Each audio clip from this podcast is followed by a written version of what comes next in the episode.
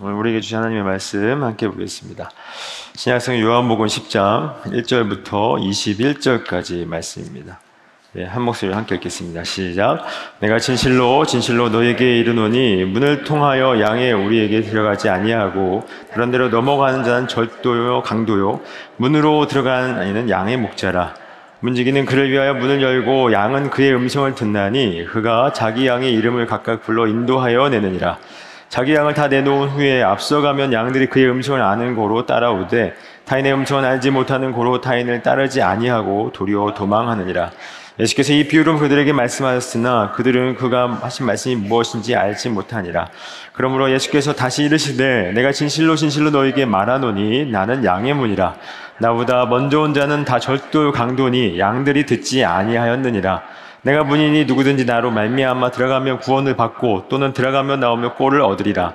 도둑이 오는 것은 도둑질하고 죽이고 멸망시키려는 것뿐이요 내가 온 것은 양으로 생명을 얻게 하고 더 풍성히 얻게 하려는 것이라. 나는 선한 목자라. 선한 목자는 양들을 위하여 목숨을 버리거니와 삭구는 목자가 아니요 양도 재앙이 아니라. 이리가 오는 것을 보면 양을 버리고 달아나나니 이리가 양을 물어가고 또 해치느니라. 달아나는 것은 그가 삭구인 까닭에 양을 돌보지 아니함이나 나는 선한 목자라. 나는 내 양을 알고 양도 나를 아는 것이 아버지께서 나를 아시고 내가 아버지를 아는 것 같으니 나는 양을 위하여 목숨을 버리노라. 또 우리에 들지 아니한 다른 양들이 내게 있어 내가 인도해야 할 터이니 그들도 내 음성을 듣고 한 무리가 되어 한 목자에게 있으리라.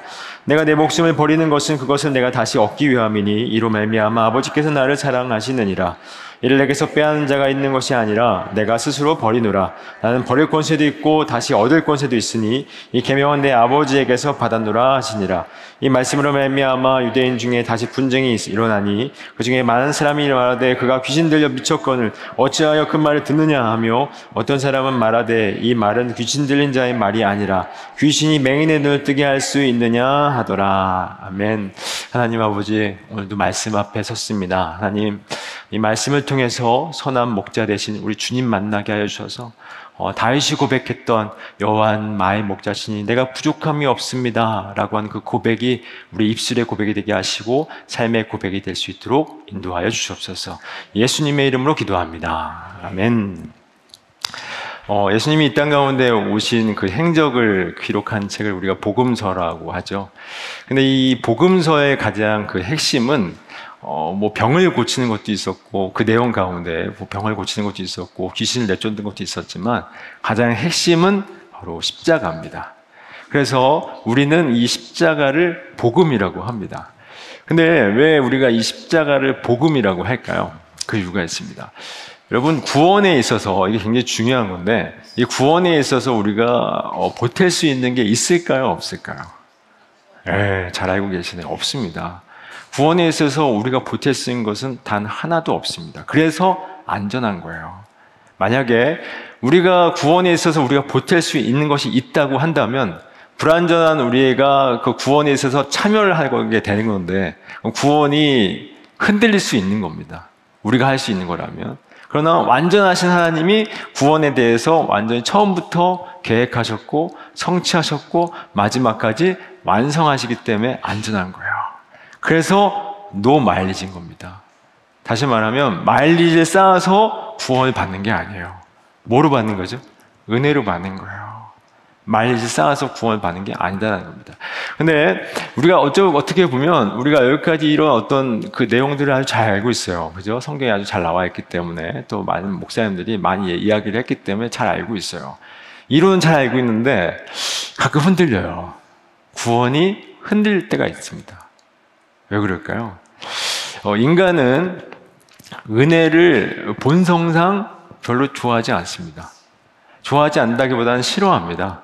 왜냐하면 인간은 태어날부터 죄인으로 태어나는데 이 죄인으로 태어난다는 것은 스스로가 주인되어 살아갑니다.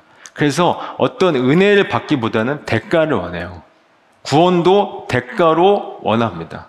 그래서 언제 흔들리냐? 내가 구원에 있어서 무엇인가를 하지 않았다고 생각했을 때 흔들리는 거예요. 불완전하다고 생각합니다. 그래서 뭘 할까요? 마일리지를 쌓는 거예요. 열심히 마일리지를 쌓는 겁니다. 잘못된 이단들이나 또 목회자들은 또 이것을 이용하기도 해요. 마일리지를 쌓아야 구원을 받는다.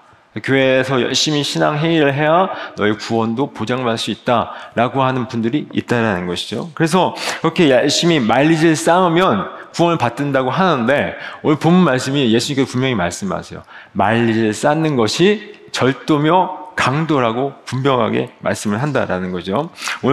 오늘 본문 말씀 10장 1절 2절 우리 함께 읽어보도록 하겠습니다. 시작. 내가 진실로 진실로 너에게 이르노니 문을 통하여 양이 우리에게 들어가지 아니하고 다른 데로 넘어간 자는 절도요 강도요 문으로 들어간 이는 양의 목자라 라고 말씀하고 있어요. 여기 보니까 지금 양 우리가 있어요.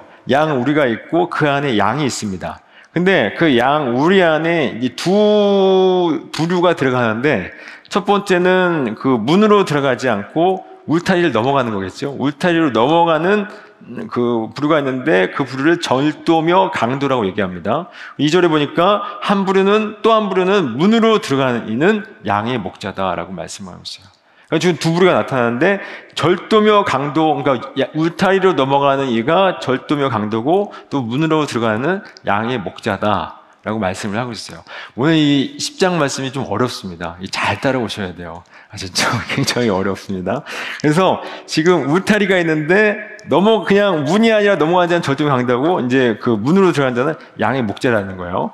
근데 지금 예수님께서 이 10장에서 시작 1절부터 지금 절도와 강도를 얘기하고 있어요. 왜 절도와 강도를 얘기를 할까요? 앞뒤 다 잘라먹고. 왜 그러냐면 이 10장의 내용은 이 9장에 있었던 사건을 비유로 한 번 더 설명해 주고 있는 거예요. 그러니까 같은 메시지를 품고 있는 겁니다. 그러니까 9장에서 무슨 사건이 있었죠? 맹인이 날 때부터 맹인이 고침받은 사건이 나요. 그래서 이 사건이 의미하는 바가 무엇인지를 10장에서 예수님이 비유로 설명해 주고 있는 거예요. 근데 우리가 요한복음을 읽으면서 항상 기억해야 될 게 있어요. 제가 반복해서 얘기하는 건데, 요한은 이 요한복음을 어떤 의도를 가지고 썼다는 겁니다. 그 의도가 요한복음 20장 31절에 나와 있어요. 이제 보진 않겠지만, 하도 많이 봐서 보진 않겠지만, 오직 예수님만이 어떤 거죠? 구원입니다. 영원한 생명은 누구로 말미암아? 예수 그리스도로 말미암지 않고는 구원을 받을 수 없다. 영원한 생명을 받을 수 없다는 사실을 가지고 이걸 쓴 거예요. 그거를 가르치려고, 그걸 증언하려고. 그렇다면 맹인이 눈 뜬 것도 그 의도를 담고 이 사건이 있는 거예요. 10장도 마찬가지고. 그럼 우리 9장 내용을 잠깐만 제가 리뷰를 하겠습니다. 9장에 아까 말씀드린 것처럼 맹인이 등장해요. 근데 이 맹인은 날 때부터 맹인이었습니다. 날 때부터 맹인이었는데, 이 날 때부터 맹인이었던 사람이 예수님을 찾아가나요? 아닙니다. 예수님이 맹인을 찾아가요. 그리고 예수님의 침을 그 흙에 이겨서 눈에 바른 다음에 어디로 보냄을 받죠? 실로암 목가로 가요. 그래서 보냄을 받았다라고 말씀을 하고 있는데 거기 갑니다. 근데 그 날 때부터 맹인된 자가 아무 말도 하지 않고 어떻게 하죠? 그대로 순종하여 갔더니 눈이 밝아졌다라고 말씀을 하고 있어요. 근데 여기 보니까 이 날 때부터 맹인된 자는 처음부터 날 때부터 맹인된 자로 등장을 합니다. 그래서 한 번도 눈을 뜬 적이 없어요. 그리고 스스로 눈을 뜰 능력이 됩니까? 안 됩니까? 안 돼요. 그러면 요한이 의도한 대로 우리 이걸 해석을 하면, 이 날 때부터 맹인된 자가 어떤 거냐면, 인간은 스스로 구원을 받을 수 있을까요? 없을까요? 없습니다. 즉, 이 맹인은 스스로 구원받을 수 없는, 즉, 불가능하고 무기력한 죄인으로 이 맹인이 등장을 하는 거예요. 불가능하고 무기력한 죄인으로. 그래서 등장을 해서 어떻게 할까요? 누굴 만나죠? 예수님을 만나는 거예요. 예수님을 만나서 이 눈을 뜨게 됐는데, 눈을 뜸에 있어서 이 사람이 뭐 한 게 있을까요? 아무것도 한 게 없습니다. 오직 은혜로 구원을 받은 거예요. 그러니까 구원은 무엇으로 받는다? 은혜로 받는다는 사실을 이걸 설명하고 있는 거예요. 은혜로 받는다. 그래서 구원은 은혜로 받는다는 사실을 말씀하고 있는데, 이 사실을 지금 같이 목도한 사람이 있습니다. 누구죠? 바리새인들이 그대로 목도했어요. 근데 바리새인들은 굉장히 불만을 가졌습니다. 못마땅해 여겼어요. 왜 그랬을까요? 그들은 율법주의자였어요. 율법주의자. 다시 말하면 그들의 신앙과는 율법을 지켜야 구원을 받는 겁니다. 율법을 지켜야. 다시 말하면 그들은 율법 안에 있기 때문에 그들만 구원을 받는다고 생각을 했어요. 그들도 눈을 뜨는 건 하나님이 하시는 거라고 믿었습니다. 그렇죠? 하나님이 하시는 거라고 믿었어요. 근데 그 당시에 유대인들은 눈 날 때부터 맹인이었기 때문에 이 사람은 하나님께 저주를 받았고 죄인으로 여겼어요. 근데 죄인이 눈을 떴다는 것은 그들의 신앙관으로는 도저히 받아들일 수가 없었던 겁니다. 왜냐하면 율법을 지키지 않았고 또 죄인이었는데 의인인 자신만 구원을 받아야 되는데 맹인이 구원을 받았다는, 맹인이 눈을 떴다는 사실에 도저히 받아들일 수가 없었던 거예요. 그래서 어떻게 되냐면 그를 출교를 시켜요. 출교를 시켜버립니다. 그래서 결국 그 다음에 어떻게 되냐면 그 사람이 이제 예수님께 찾아와요. 찾아와서 이제 예수님이 이렇게 말씀을 하세요. 8장 39절부터 41절입니다. 우리 함께 읽겠습니다. 시작. 예수께서 이르실 때 내가 심판하러 이 세상에 왔으니 보지 못한 자들은 보게 하고 보는 자들은 맹인이 되게 하려 합니다. 하시니 바리새인 중에 예수와 함께 있던 자들이 이 말씀을 듣고 이르되 우리도 맹인인가? 예수께서 이르실 때 너희가 맹인이 되었더라면 죄가 없으려니와 본다고 하니 너희 죄가 그대로 있느니라 라고 말씀하고 있어요. 말씀을 보니까 지금 바리새인들은 스스로가 본다고 한 사람들이었어요. 나는 본다. 이 말은 뭐냐면 나는 율법, 우리만 율법을 지키기 때문에 우리만 구원을 받는다고 생각했던 거예요. 그랬더니 예수님 뭐라고 하냐면 너희가 보지 못한 자야. 너희가 맹인이고 너희가 죄인이란다. 그 말씀을 하고 있는 거예요. 그리고 나서 이제 10장이 나오는 거예요. 그리고 나서 절도와 강도가 나오는 겁니다. 이게 무슨, 왜 이 10장이 나왔냐면, 우리 쉽게 생각하면 이렇게 생각하시면 좋을 것 같아요. 이게 좀 어려운 내용인데, 이 울타리를 우리가 율법으로 한번 생각해 볼게요. 울타리를 율법이라고 생각했습니다. 율법으로 생각하겠습니다. 그러면 울타리 안에는 뭐가 있을까요? 문이 있겠죠? 문이 하나 있습니다. 그래서 그 문으로 들어가야 돼요. 근데 그 문이 아니라 울타리를 넘어가면 절도요 강도가 되는 거예요. 그럼 예수님이 왜 절도요 강도라고 했을까요? 율법의 그 울타리 안에 그 문은 율법을 주신 의도인 겁니다. 율법을 주신 의도. 그래서 그 의도대로 들어가야 되는 거예요. 그럼 율법을 주신 의도가 뭘까? 율법을 주신 의도는 율법을 지키라고 주신 걸까요? 예, 아닙니다. 대답 잘 하시네요. 율법을 지키라고 주신 게 아니에요. 율법은 내가 죄인됨을 깨닫는 거예요. 죄인됨을 깨닫고 누구를 바라보라고요? 예수 바라보라고. 예수를 바라보라고 율법을 주신 거예요. 그게 구약의 율법의 지향성인 겁니다. 단순히 그걸 지키라고 준 게 아니에요. 여러분 생각해 보세요. 율법을 이스라엘 백성들이 지킨 적이 한 번이라도 있을까요? 없을까요? 없습니다. 율법을 지키려면 다 지켜야 돼요. 지키려면 613가지 그 모든 율법을 다 지켜야 됩니다. 한 가지라도 못 지키면 못 지킨 거예요. 다 지켜야 됩니다. 근데 한 번도 지켜낸 적이 없어요. 그랬더니 여러분들은 어떻습니까? 아니죠? 아니요.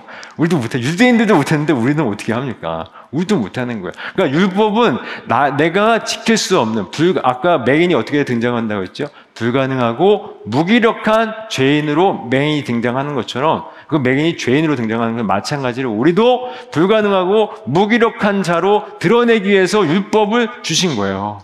그 율법을 통해서 그럼 우리는 어떻게 해야 될까? 예수 바라보라고. 예수 바라보라고 율법을 주신 건데 그게 율법을 주신 의도예요. 이 말씀을 사도 바울이 이렇게 얘기합니다. 로마서 3장 20절 한번 보겠습니다. 로마서 3장 20절. 우리 함께 읽겠습니다. 시작. 그러므로 율법의 행위로 그의 앞에 의롭다 하심을 얻을 육체가 없나니 율법으로는 죄를 깨달음이라 말씀하고 있어요. 율법으로는 뭐래요? 죄를 깨닫는 거예요. 율법을 지키는 게 아니라 율법은 죄를 깨닫는 거랍니다. 그래서 내가 죄인 맞습니다라는 고백 속에서 이 죄를 내가 죄인 맞는데 그럼 죄의 삭스는 사망인데 어떻게 해야 할까? 예수밖에 없는 거예요. 그래서 예수 바라보도록 율법을 주신 겁니다. 그게 율법의 의도예요. 의도. 그래서 아까 말씀드린 것처럼 율법이라는 울타리가 있고 그 의도가 문입니다. 예수 바라보는 게 그 문인 거예요. 그러니까 예수를 만나는 문인 겁니다. 그 글로 들어가야 되는 거예요. 근데 예수가 아닌 자기 스스로의 공로와 의로 넘어가는 게 절도요 강도인 거예요. 잘 이해가 안 가시는 것 같은데. 절도요 강도인 거예요. 왜 그러면 예수님이 절도요 강도라고 했을까? 여러분, 절도가 빼앗는 거죠? 절도가 훔치는 거죠. 절도가 훔치는 거고 강도가 빼앗는 겁니다. 그러면 뭔가를 지금 빼앗고 훔쳤기 때문에 예수님이 절도요 강도라고 하는 거예요. 그죠? 그럼 뭘 빼앗고 뭘 훔쳤을까요? 지금 예수 그 율법을 주신 의도가 예수를 바라보라고 했습니다. 다시 말하면 예수 아니면 구원을 못 받는 거예요. 그러니까 예수님의 그 피의 공로만이 구원을 받을 수 있는 유일한 길이라는 겁니다. 그죠? 그래서 예수님의 피의 공로와 은혜로 구원을 받는 건데, 이거를 무시하고 자기들의 의와 공로로 구원을 받고자 했기 때문에 예수님의 그 피의 공로와 은혜를 훔쳤기 때문에 절도요 강도라고 얘기를 하는 거예요. 절도요 강도라고. 그래서 예수님이 너희들은 절도요 강도다. 지금 바리새인들에게 얘기하고 있는 거예요. 절도요 강도다라고 얘기를 하고 있는 겁니다. 그래서 예수님이 이렇게 말씀하십니다. 우리 3절부터 6절까지 우리 함께 읽어보도록 하겠습니다. 시작. 움직이는 그를 위하여 문을 열고 양은 그의 음성을 듣나니 그가 자기 양의 이름을 각각 불러 인도하여 내느니라. 자기 양을 다 내놓은 후에 앞서가면 양들이 그의 음성을 아는 고로 따라오되 타인의 음성은 알지 못하는 고로 타인을 따르지 아니하고 도리어 도망하느니라. 예수께서 이 비유로 그들에게 말씀하셨으나 그들은 그가 하신 말씀이 무엇인지 알지 못하느니라 라고 말씀을 하고 있어요. 말씀해 보니까 문지기는 그를 위하여 문을 열고 양은 그의 음성을 듣나니 그가 자기 양의 이름을 각각 불렀답니다. 그러니까 자기 양이 있고 다른 양이 있었어요. 그 양 우리의. 그러니까 이게 어떻게 이해를 하냐면 당시 그 유대인들 그 당시에 그 유대 사회에서 그 이제 목축업을 많이 했는데 그 이제 다 같이 각자 양 우리가 있었던 것이 아니라 그 사람들이 같이 키우는 공동 양 우리가 있었다고 그래요. 그래서 이 사람 양도 이 안에 있고 저 사람 양도 이 안에 같이 있었던 겁니다. 이 씨네 양도 있었고 박 씨네 양도 있었고 뭐 여러 가지 사람들의 양이 있었던 거예요. 그래서 양은 그 양의 특징이 있는데 양은 뭐 이렇게 굉장히 그 아무것도 할 수 없는 굉장히 그런 아무 능력이 없는, 그러니까 목자가 없으면 아무것도 할 수 없는 그런 양의 특징을 가지고 있는데 양이 가장 잘하는 게 한 가지가 있대요. 뭘 잘하냐면 청력이 밝대요. 그래서 주인의 음성을 아주 잘 안답니다. 이거는 진짜 실험으로도 증명이 됐다고 그래요. 그래서 주인이 와서 이 씨네 양 나와라. 그러면 이 씨네 양만 나온다고 그래요. 그럼 박신의 양 나와라. 그러면 박신의 양만 나온대요. 이게 양의 특징이랍니다. 그래서 예수님께서 그 양의 특징을 가지고 말씀하시는 거예요. 양은 그의 음성을 듣나니 그가 자기 양의 이름을 각각 불러 인도해낸다는 거예요. 그 문에 들어가서 목자가 그 양의 문에 들어가서 이 신의 양 나와라 했더니 자기네 양만 다 나오다라는 거예요. 그럼 다른 양들은 거기 있는 거고. 그래서 정말 그 양들이 자신의 주인의 목자의 음성을 듣는다는 겁니다. 듣고 따라 나온다는 거예요. 그게 양의 특징인 겁니다. 여러분 한번 생각해 보십시오. 여러분은 주님의 양이 맞으시죠? 예, 맞으십니다. 우리는 주의 양인 거예요. 그러면 주의 음성을 들으십니까? 주의 음성을 그럼 듣는 건 뭘까요? 주의 음성을 듣는 것. 주의 음성을 아까 율법을 주신 의도가 뭐라고 했죠? 내가 죄인 맞습니다라는 고백이에요. 우리 기독교는 복이 먼저가 아닙니다. 복으로부터 시작되는 게 아니에요. 기독교의 시작과 출발점은 바로 죄예요. 죄로부터 시작되지 않으면 결코 예수가 저와 여러분에게 그리스도가 안 됩니다. 그러니까 그 율법을 통해서 우리는 이 성경 말씀을 통해서 나의 삶을 비추하여 내가 죄인 맞군요. 내가 죄인 맞습니다. 라는 고백 속에서 예수를 바라보는 거예요. 다시 말하면 양이 주인의 음성을 듣는 건 내가 죄인 맞습니다. 라는 고백 속에서 십자가를 바라보는 겁니다. 근데 저와 여러분이 정말 그런 죄인된 고백이 정말 있느냐는 거예요. 그걸 묻고 있는 겁니다. 단순히 우리가 예배 나오고 말씀이 있는 게 아니라 정말 내가 죄인됨의 고백이 없으면 우리는 그냥 종교생활 하는 것과 다르지 않아요. 어떻게 보면 지금 시간 낭비하는 거예요. 죄인됨의 고백이 없으면. 그건 진짜 심각한 겁니다. 죄인됨의 고백이 있어야 그리스도가 되는 거고 죄인됨의 고백이 있어야 내가 영원한 천국을 소망하는 거예요.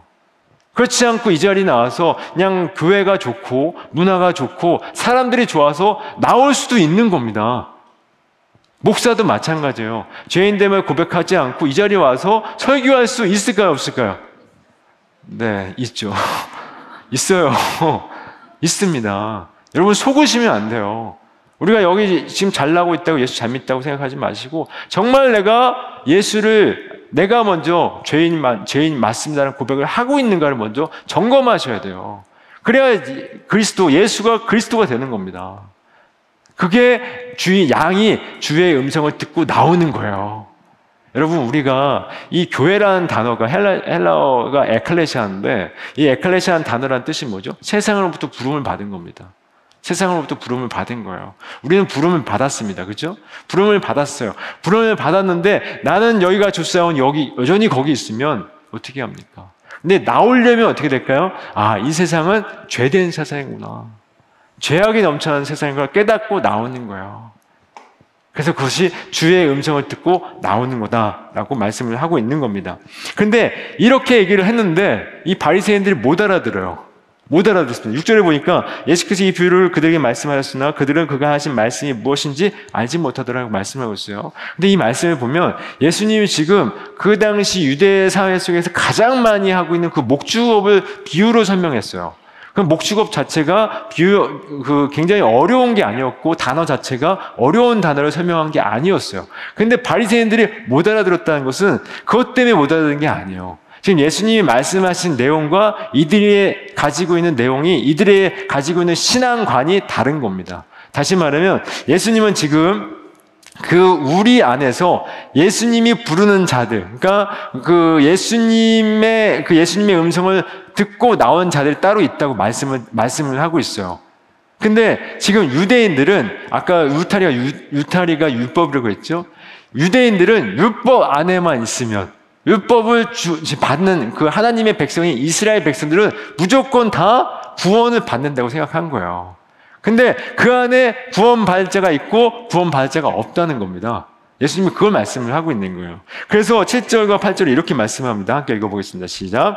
그러므로 예수께서 다시 이르시되 내가 진실로 진실로 너에게 말하노니 나는 양의 문이라. 나보다 먼저 온 자는 다 젖도요 강도니 양들이 듣지 아니하니라 라고 말씀을 하고 있어요. 지금 여기 보니까 내가 진실로 진실로 너에게 말하노니 나는 양의 문이라. 예수님이 양의 문이라. 그러니까 예수님이 아니고서는 구원을 받는다 못 받는다? 못 받는다. 그 말을 하고 있는 거예요. 예수님이 아니고서는 결국 구원을 받지 못하는데 지금 이스라엘 그 바리새인들은 그렇지 않은 거예요. 율법 안에만 있으면 구원을 받는다고 생각을 한 거예요. 그래서 부딪히는 겁니다.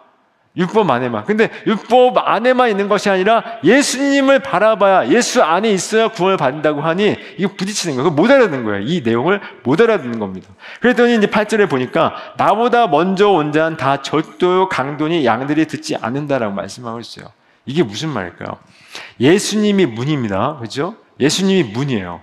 예수님이 문인데 예수님이 아직 안 오셨어요. 그러면 다른 문을 만들면 됩니까? 안 됩니까? 안 돼요. 다른 문을 만들면 안 됩니다. 그러니까 스스로 율법을 지켜서 구원을 이룰 수 있는 길이 없음에도 불구하고 그것을 만들면 안 되는데도 불구하고 문을 만든 거예요. 그들이 다 절도요 강도인 겁니다. 근데 나보다 먼저 온 자, 그러면 나보다 먼저 온 자는 다 절도인데 예수님이 오시기 전에는 문을 만들지 말고 뭐 해야 될까요? 뭐 해야 될까요? 기다려야죠. 간단한 건데 기다려야죠. 예수님이 올 때까지 기다려야죠. 그게 구약의 율법을 주신 지향성인 거예요. 그럼 구약에서는 어떨까요? 오실 예수님을 기다리는 겁니다. 구약에서는. 그러면 신약에서는 어떨까요? 오신 예수님을 바라보는 거예요. 믿는 겁니다. 구약에서는 기다려야 돼요. 율법을 지키려는 게 아니라 구약에서는 기다리고 신약에서는 오신 예수님을 바라보고 바라보는 것입니다. 그래서 그렇게 말씀을 하고 있는 거예요. 그리고 나서 예수님이 또 9절과 10절에서 이렇게 말씀합니다. 함께 읽어보겠습니다. 시작. 내가 문이니 누구든지 나로 말미암아 들어가면 구원을 받고 또는 들어가며 나오며 꼴을 얻으리라. 도둑이 오는 것은 도둑질하고 죽이고 멸망시키려는 것뿐이요 내가 온 것은 양으로 생명을 얻게 하고 더 풍성히 얻게 하려 하는 것이라. 여기 말씀 보니까 내가 문이니, 예수님 문이죠. 구원의 문이죠. 누구든지 나로 말미암아 들어가면 구원을 받고 또는 들어가며 나오며 꼴을 얻으리라. 그러니까 오직 예수님으로 말미암아 구원을 받고 오직 예수님으로 말미암아 양식을 받는다는 거예요. 이 말은 다시 말하면 예수 아닌 다른 것을 양식을 삼으면 된다 안 된다? 안 된다. 예수 외에 다른 것은 안 된다. 그 말을 하고 있는 거예요. 예수님이 그렇게 말씀을 하고 있는 겁니다. 그때 10절에서 도둑이 오는 것은 도둑질하고 죽이고 멸망시킬 것 뿐이요 내가 온 것은 양으로 생명을 얻게 하고 더 풍성히 얻게 하라는 것이요. 즉 예수님이 왜 구원의 문이냐면, 왜 예수님의 양식이냐면, 다른 양식을 구해서는 안 되냐면 10절에 보니까 내가 온 것은 양으로 생명을 얻게 하기 위해서, 그러니까 생명을 주시기 위해서, 예수님만이 생명을 주시기 때문에, 예수님만이 생명, 영원한 생명을 주시기 때문에 다른 것에 눈을 돌리면 될까요? 안 될까요? 안 되는 거예요. 안 되는 겁니다. 다른 것에 눈을 돌리면 안 되는 거예요. 오직 예수만이 구원이기 때문에 다른 것에 눈을 돌려서는 안 된다고 분명하게 말씀을 하고 있는 겁니다. 근데 그러면 그 예수님이 그 생명을 어떻게 주실까요? 어떻게? 그 말씀을 지금 11절과 12절에서 이렇게 말씀합니다. 함께 읽어보겠습니다. 시작. 나는 선한 목자라. 선한 목자는 양들을 위하여 목숨을 버리거니와 삭구는 목자가 아니오 양도 제 양이 아니라 이리가 오는 것을 보면 양을 버리고 달아나나니 이리가 양을 물어가고 또 해치느니라 라고 말씀하고 있어요. 지금 예수님께서 나는 11절을 보니까 나는 선한 목자라. 선한 목자는 양들을 위하여 무엇을 버리죠? 목숨을 버리는 거예요. 그러니까 자기 목숨을 희생하여 양들을 살리는 겁니다. 양들에게 생명을 주는 거야. 그래서 구원은 선한 목자이신 예수밖에 없는 겁니다. 여러분, 우리가 목자는 누구만 목자시죠? 예수만 목자예요. 그러면 목사는 목자일까요? 아닐까요? 예? 일까요? 아닐까요? 아, 자신이 없으세요. 이렇게. 일까요? 아닐까요? 아니에요. 여러분, 목사를 따라가시면 안 됩니다. 여러분, 좋은 교회, 좋은 목사 찾지만, 여러분, 좋은 목사 만나는 거 중요합니다. 그러나 좋은 목사를 만나는 것보다 더 중요한 건 예수님 만나셔야 돼요. 예수님 안 만나면 아무리 좋은 목사라도 여러분 꽝인 겁니다. 아셨죠? 선한 목자는 예수님만 여러분들을 위해서 목숨을 버리세요. 저는 여러분을 위해서 목숨을 절대 안 버립니다. 버릴 생각이 이만큼도 없어요. 진짜인데. 진짜예요. 저는 여러분들을 위해서 목숨을 절대 안 벗습니다. 그리고 삭군이 나오는데 저는 삭을 받아요. 삭이라고 하면 이상한데 월급을 받잖아요. 저는 목자가 아닌 거예요. 목자는 예수만 목자입니다. 예수 바라보셔야 돼요. 목사 믿지 마십시오. 목사 바라보지 마십시오. 좋은 목사 만났다고 이제 다 됐어 이러면 큰일 나는 거예요. 좋은 교회 다닌다고 난 됐어 그럼 큰일 나는 겁니다. 예수 만나셔야 돼요. 예수 아니면 큰일 나는 겁니다. 예수만이 여러분의 선한 목자세요. 왜요? 여러분을 위해서 목숨을 버리셔서 여러분에게 무엇을 주셨죠? 생명 주셨기 때문에, 영원한 생명을 주셨기 때문에, 그래서 예수님을 만나야 된다는 거예요. 근데 12절 보니까 이렇게 말씀해요. 삭구는 목자가 아니요 양도 제 양이 아니라 이리가 오는 것을 보면 양을 버리고 달아나나니 이리가 양을 물어가고 또 해치느니라 라고 말씀해요. 삭구는 자기의 이익을 위해서 목자인 척하는 겁니다. 목자인 척하는 거예요. 삭구는. 그러다가 자기의 이익을 위해서 목자인 척하다가 자기가 위험에 빠지면 양을 버리고 도망가는 거예요. 그게 삭군의 특징입니다. 그러니까 그렇게 도망가는 삭군 바라보지 마시고 누구 바라봐야 될까요? 선한 목자 대신 예수님 바라보는 거예요. 예수님 말고는 답이 없습니다. 정말 이 예수님 말고는 답이 없다는 사실을 하나님은 여러분의 인생 가운데서 계속해서 가르치고 계세요. 오늘도 가르쳐 주시고 내일도 가르쳐 주시고 언제까지요? 일평생 계속해서 가르쳐 주세요. 예수만이 목자다. 왜 그렇게 가르쳐 주실까요?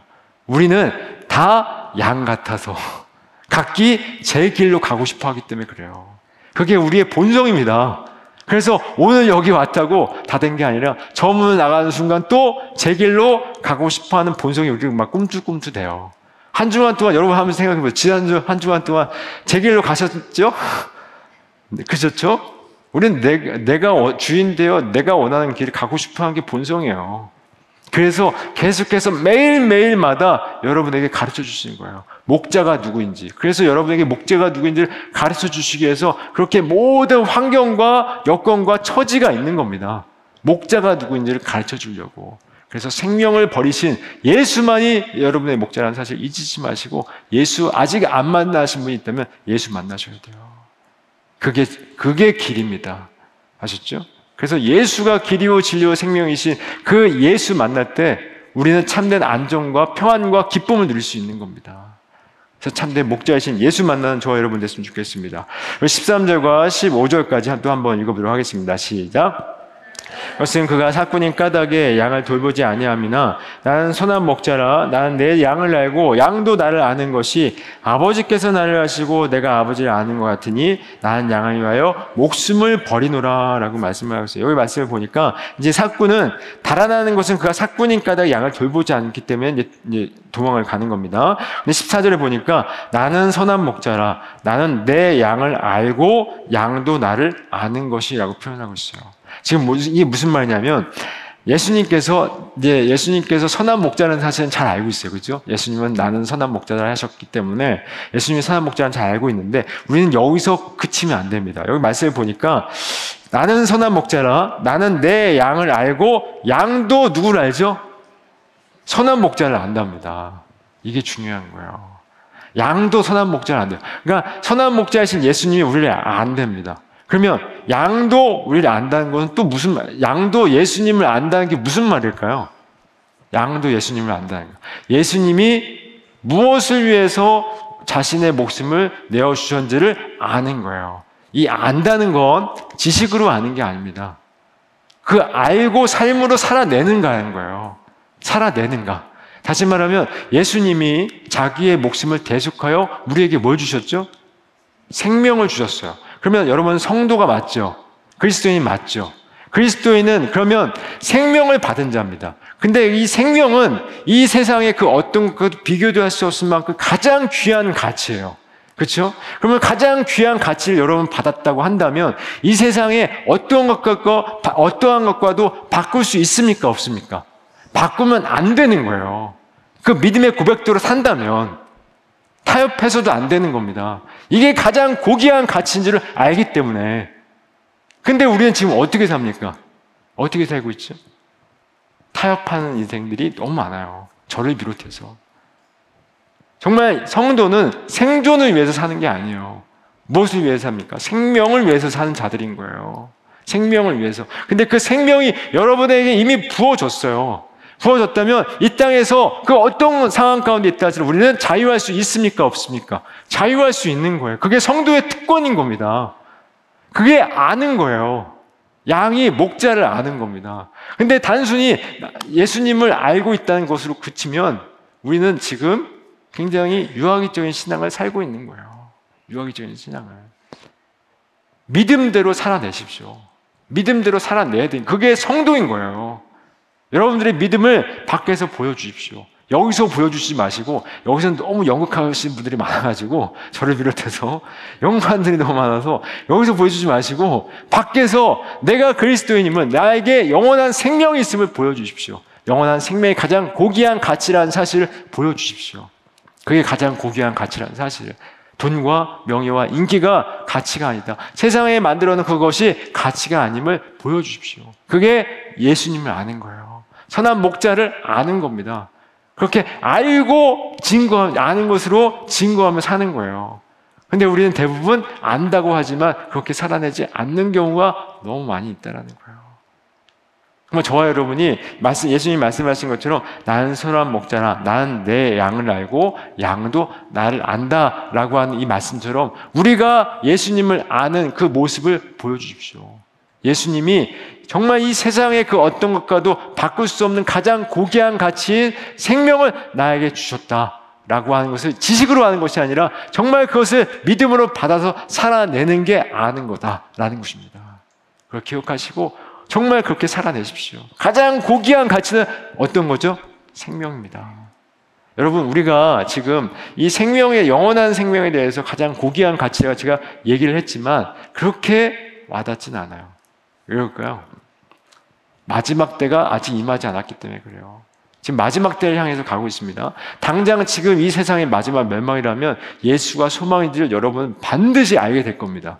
근데 지금은 그게 안 느껴져요. 그러나 성도는 그것을 믿음으로 바라보고 지금 이 시대, 이 현재를 종말로 사는 거예요. 갖고 와서 믿음으로 바라보며. 아셨죠? 그렇게 살아내십시오. 그래서 여러분들이 그리스도임을 증거하십시오. 내가 예수가 나를 위해서 죽으셨다는 사실을 여러분들 삶을 통해서 증거하는 게 양이 목자를 아는 겁니다. 그래서 15절에 보니까 또 이렇게 말씀합니다. 아버지께서 나를 아시고 내가 아버지를 아는 것 같으니 나는 양을 위하여 목숨을 버린답니다. 이게 무슨 말이냐면 아버지가 여기 14절에서 이어서 보면 내가 양을 아는 것 같이 아버지께서 나를 아시고 내가 아버지를 아는 것 같으니라고 말씀하고 있어요. 이게 무슨 말이냐면 아버지의 마음과 뜻을 가지고 내가 양을 바라본다는 겁니다. 아버지의 마음과 뜻대로. 이 말은 다시 이야기를 하면 지금 예수님께서 예수님 스스로의 생각으로 자기의 목숨을 버리는 게 아니라는 거예요. 그럼 누구의 뜻에 순종하는 걸까요?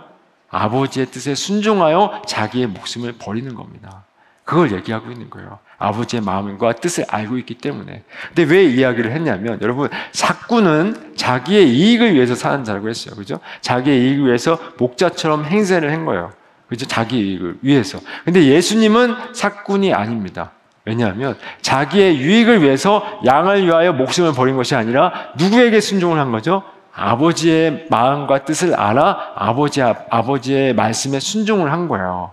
그러면 예수님께서 아버지의 뜻대로 순종함으로 우리를 위하여 대속하셨는데 그러면 예수님께서 내가 너를 위하여 죽었으니 넌 나를 위해서 뭐 해줄래? 라는 말이 성립이 될까요? 안 될까요? 안 되는 거예요. 예수님이 우리를 위해서 죽으셨습니다. 그죠? 죽으셨는데 그러면 넌 나를 위해서 뭘 해줄래? 라고 하는 것은 삭군이 되는 거예요. 왜냐하면 예수님은 우리의 양을 위해서 대신 우리를 위해서 죽으셨지만 우리를 죽이고 우리를 살리신 이후에 그것을 이익을 보려고 산 것이 아니라 하나님의 말씀대로 순종한 것이기 때문에 그렇습니다. 그래서 이렇게 생각하시는 분들이 계세요. 예수님이 나를 위해서 죽으셨는데 뭐라도 해야 되지 않을까라고 하는 분들이 계세요. 이게 맞을까요? 그렇지 않습니다. 뭘 해서 그 대가를 바라고 예수님이 죽으신 게 아니에요. 우리가 해야 될 거는 예수님이 나를 위해서 죽으셨다는 그 예수를 증언하면 되는 거지 무엇을 해서 되는 게 아니라는 겁니다. 이걸 잊으시면 안 돼요. 예수님은 대가를 바라고 죽으신 게 아니에요. 예수님이 하나님의 말씀에 순종함으로 죽으셨다라는 사실을 꼭 기억을 하셔야 된다고 합니다. 그리고 16절에서 이렇게 말씀합니다. 우리 함께 읽어보겠습니다. 16절 시작. 또 우리의 들지 아니한 다른 양들이 내게 있어 내가 인도하여 토이니 그들도 내 음성을 듣고 한 무리가 되어 한 목자에게 있으리라 라고 말씀하고 있어요. 이 말씀은 뭐냐면 이 우리의 들지 아니한 다른 양들이 내게 있답니다. 아까 우리가 뭐라고 했죠? 율법. 그러니까 율법 안에 있거나 율법 밖에 있거나 전부 다 누구로 구원을 받는다? 예수로 구원을 받는 거예요. 그러니까 유대인이나 이방인이나 상관없이 다 예수님 때문에 구원을 받는 거예요. 그래서 우리 밖에 있는 다른 양들이 내게 있어 내가 인도할 터이니 그들도 내 음성을 듣고 한 무리가 되어 한 목자에게 있으리라 이런 말씀을 하고 있는 것입니다. 57절부터 18절까지 우리 함께 또 읽어보겠습니다. 시작.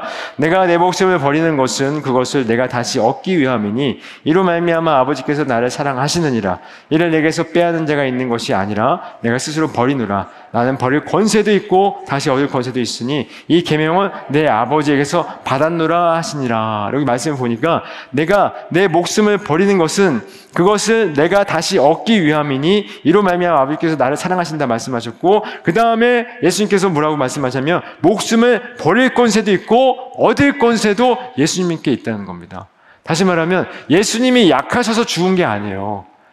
예수님이 약하셔서 그들에 잡혀서 죽은 것이 아니라 스스로 목숨을 내놓으신 겁니다. 누구를 위해서?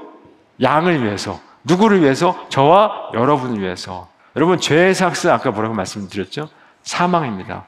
예수님이 죽으신 그 죽음은 죄의 삭스는 사망인데 그 사망을 사망케 하는 죽음이었던 거예요. 죄의 삭스는 사망인데 그 사망을 사망케 하기 위하여 십자가에 못 박혀서 죽으신 겁니다. 그래서 예수님은 이걸 위해서 스스로 자신의 목숨을 내어준 거예요. 약해서 죽은 게 아니라. 그리고 나서 얻을 권세도 있다는 겁니다. 얻을 권세도. 왜냐하면 사망을 죽였기 때문에, 사망케 했기 때문에. 죄의 삭스는 사망이라는 그 사망을 사망케 하기 위해서 예수님께서 죽으신 거다. 그래서 얻을 권세도 있고 죽을 권세도 있다는 말씀이 바로 여기 있다는 것이죠. 그런데 그래서 요한복음 19장 10절에 보니까 이렇게 말씀을 해요. 요한복음 19장 10절 11절 함께 읽어보도록 하겠습니다. 시작. 빌라도가 이르되 내게 말하지 아니하느냐? 내가 너를 놓을 권한도 있고 십자가에 못 박을 권한도 있는 줄 알지 못하느냐? 예수께서 대답하실 때 위에서 주지 아니하셨더라면 나를 해야 할 권한이 없었으니 그러므로 나를 내게 넘겨준 자의 죄는 더 크다 하시니라 라고 말씀을 하셨어요. 이 말씀을 보니까 빌라도가 내가 너를 놓을 권한도 있고 십자가에 못 박을 권한도 있다 라고 얘기했더니 예수님께서 위에서 주지 않으셨다면 나를 해야 할 권한이 없었다. 네가 하는 게 아니야. 내가 스스로 내가 목숨을 내어놓는 거야 라고 말씀을 하고 있는 겁니다. 그러니까 내어줄 권세도 있고 또 얻을 권세도 예수님에게 있는 겁니다. 그래서 이 사망을 사망케 하신 그 사망으로 그 십자가의 그 죽음으로 말미암아 우리에게 무엇이 주어졌죠? 생명이 주어진 거예요. 생명이. 그러고 나서 이렇게 말씀을 합니다. 19절부터 이제 21절 마지막입니다. 시작. 이 말씀으로 말미암아 유대인 중에 다시 분쟁이 일어나니 그 중에 많은 사람이 말하되 그가 귀신 들려 미쳤거늘 어찌하여 그 말을 듣느냐 하며 어떤 사람은 말하되 이 말은 귀신 들린 자의 말이 아니라 귀신이 매인 애를 어떻게 할 수 있느냐 하더라라고 말씀하고 있어요. 지금 예수님이 이 말씀을 하시니까 유대인들 중에 이제 찬반 논란이 벌어진 것 같아요. 찬반 논란이 벌어졌는데 어떤 사람은 귀신 들려 미쳤다. 라고 얘기했고 어떤 사람은 이 말은 귀신 들린 자의 말이 아니다. 귀신이 매인 눈을 뜨게 할 수 있느냐? 라고 얘기를 하고 있는 거예요. 그러니까 그들 가운데 귀신 들렸다, 귀신 들리지 않았다라고 이제 이야기를 하고 있지만 중요한 건 그들이 무엇을 어떤 말을 이야기를 하더라도 예수님이 선한 목자라는 사실은 변할까요? 변하지 않을까요? 변하지 않습니다. 예수님은 선한 목자로 이 땅 가운데 오셨어요. 그리고 저와 여러분들 위하여 목숨을 바치셨습니다. 그래서 우리가 이렇게 이 자리에 와서 그 구원의 감격과 기쁨 속에서 하나님을 찬양하고 있는 거예요. 우리 입술을 열어서. 근데 그 선한 목자는 그 양들은 선한 목자를 안답니다. 안다는 건 그냥 단순히 아는 게 아니라 지식으로만 아는 것이 아니라 그분이 나를 위하여 대속하여 나를 위하여 죽으셨다는 사실을 아는 거고 그분으로 말미암아 우리에게 주어진 그 생명의 가치가 무엇인지를 이제 아는 거예요. 그래서 이제 이 세상에서 생명의 가치가 무엇인지 알기 때문에 생존을 위해서 살지 않는 겁니다. 무엇을 위해서 살죠? 생명을 위해서 사는 거예요. 그게 바로 성도인 겁니다. 저와 여러분이 정말 성도가 맡으면 그 삶을 살아내야 되는 거예요. 이 세상은 살려고 삽니다. 그죠? 살려고 살아요. 그러나 성도는 죽기 위해 사는 거예요. 다시 말하면 내가 죽고 남을 살리는 자가 바로 성도인 거예요. 왜냐하면 우리를 살리기 위해서 우리의 목자이신 예수가 죽었잖아요. 그 예수가 죽었다, 우리를 위해서 죽으신 그 예수가 우리의 선한 목자라면 그 목자가 우리를 어떻게 인도하실 겁니까? 어떻게 인도하실까요? 나 스스로를 살도록 우리를 인도하실까요? 그렇지 않겠죠? 내가 죽는 방향으로 우리를 인도하실 겁니다. 우리를, 이게 자기 부인입니다. 그래서 우리가 그렇게 매일매일 힘든 거예요. 우리를 죽는 방향으로 계속해서 이끌기 때문에 오늘도 자기 부인하고 내일도 자기 부인하기 때문에 힘든 겁니다. 그래서 여러분들을 완전히 부인시켜서 완전히 누구에게 이끌려고요? 선한 목자 대신 예수님께로 이끌게 하려고 우리 완전히 계속해서 죽이고 계신 거예요. 그게 잘 가는 겁니다. 저와 여러분이 가는 길이 결코 쉽지는 않은 거예요. 여러분 그리스도로 사는 건 결코 쉬운 길이 아닙니다. 결코 쉬운 길이 아니지만 잘 가는 거고 맞게 가는 거예요. 왜냐하면 우리를 인도하신 분이 누구죠? 선한 목자 대신 예수님입니다. 그리고 그 마지막은 영원한 하나님의 나라인 거예요. 그래서 우리가 계속해서 부정당하고 부정당하여 내가 죽고 죽어서 남을 살리는 자의 모습을 우리가 증거하며 살 때 예수님은 우리의 모습을 통해서 선한 목자임을 우리의 모습을 통해서 증거하시는 거예요. 예수만이 답이다 라는 거예요. 왜 why 지졌습니까? 왜 예수일까요? 예수밖에 답이 없기 때문에 그래요. 예수만이 문입니다. 예수만이 선한 목자세요. 그 목자이신 예수님 꼭 붙들고 가십시오. 그분만이 여러분의 목자세요. 목사 여러분들 위해서 죽지 않습니다.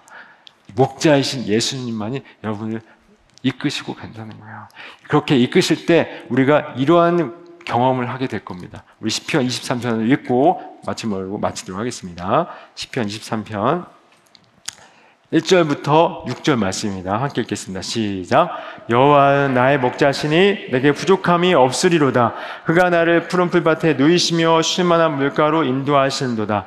내 영혼을 소생시키시고 자기 이름을 위하여 의의 길로 인도하시는도다.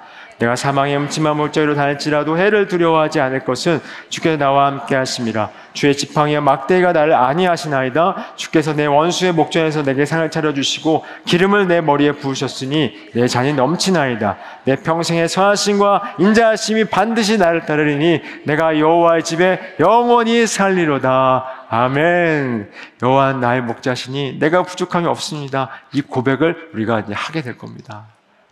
누가 목자시기 때문에요? 선한 목자신 예수가 목자시기 때문에. 그리고 그 예수가 우리의 목자신 예수가 6절에 보니까 내 평생의 선하심과 인자하심 반드시 나를 따르니 내가 여호와의 집에 영원히 거한답니다.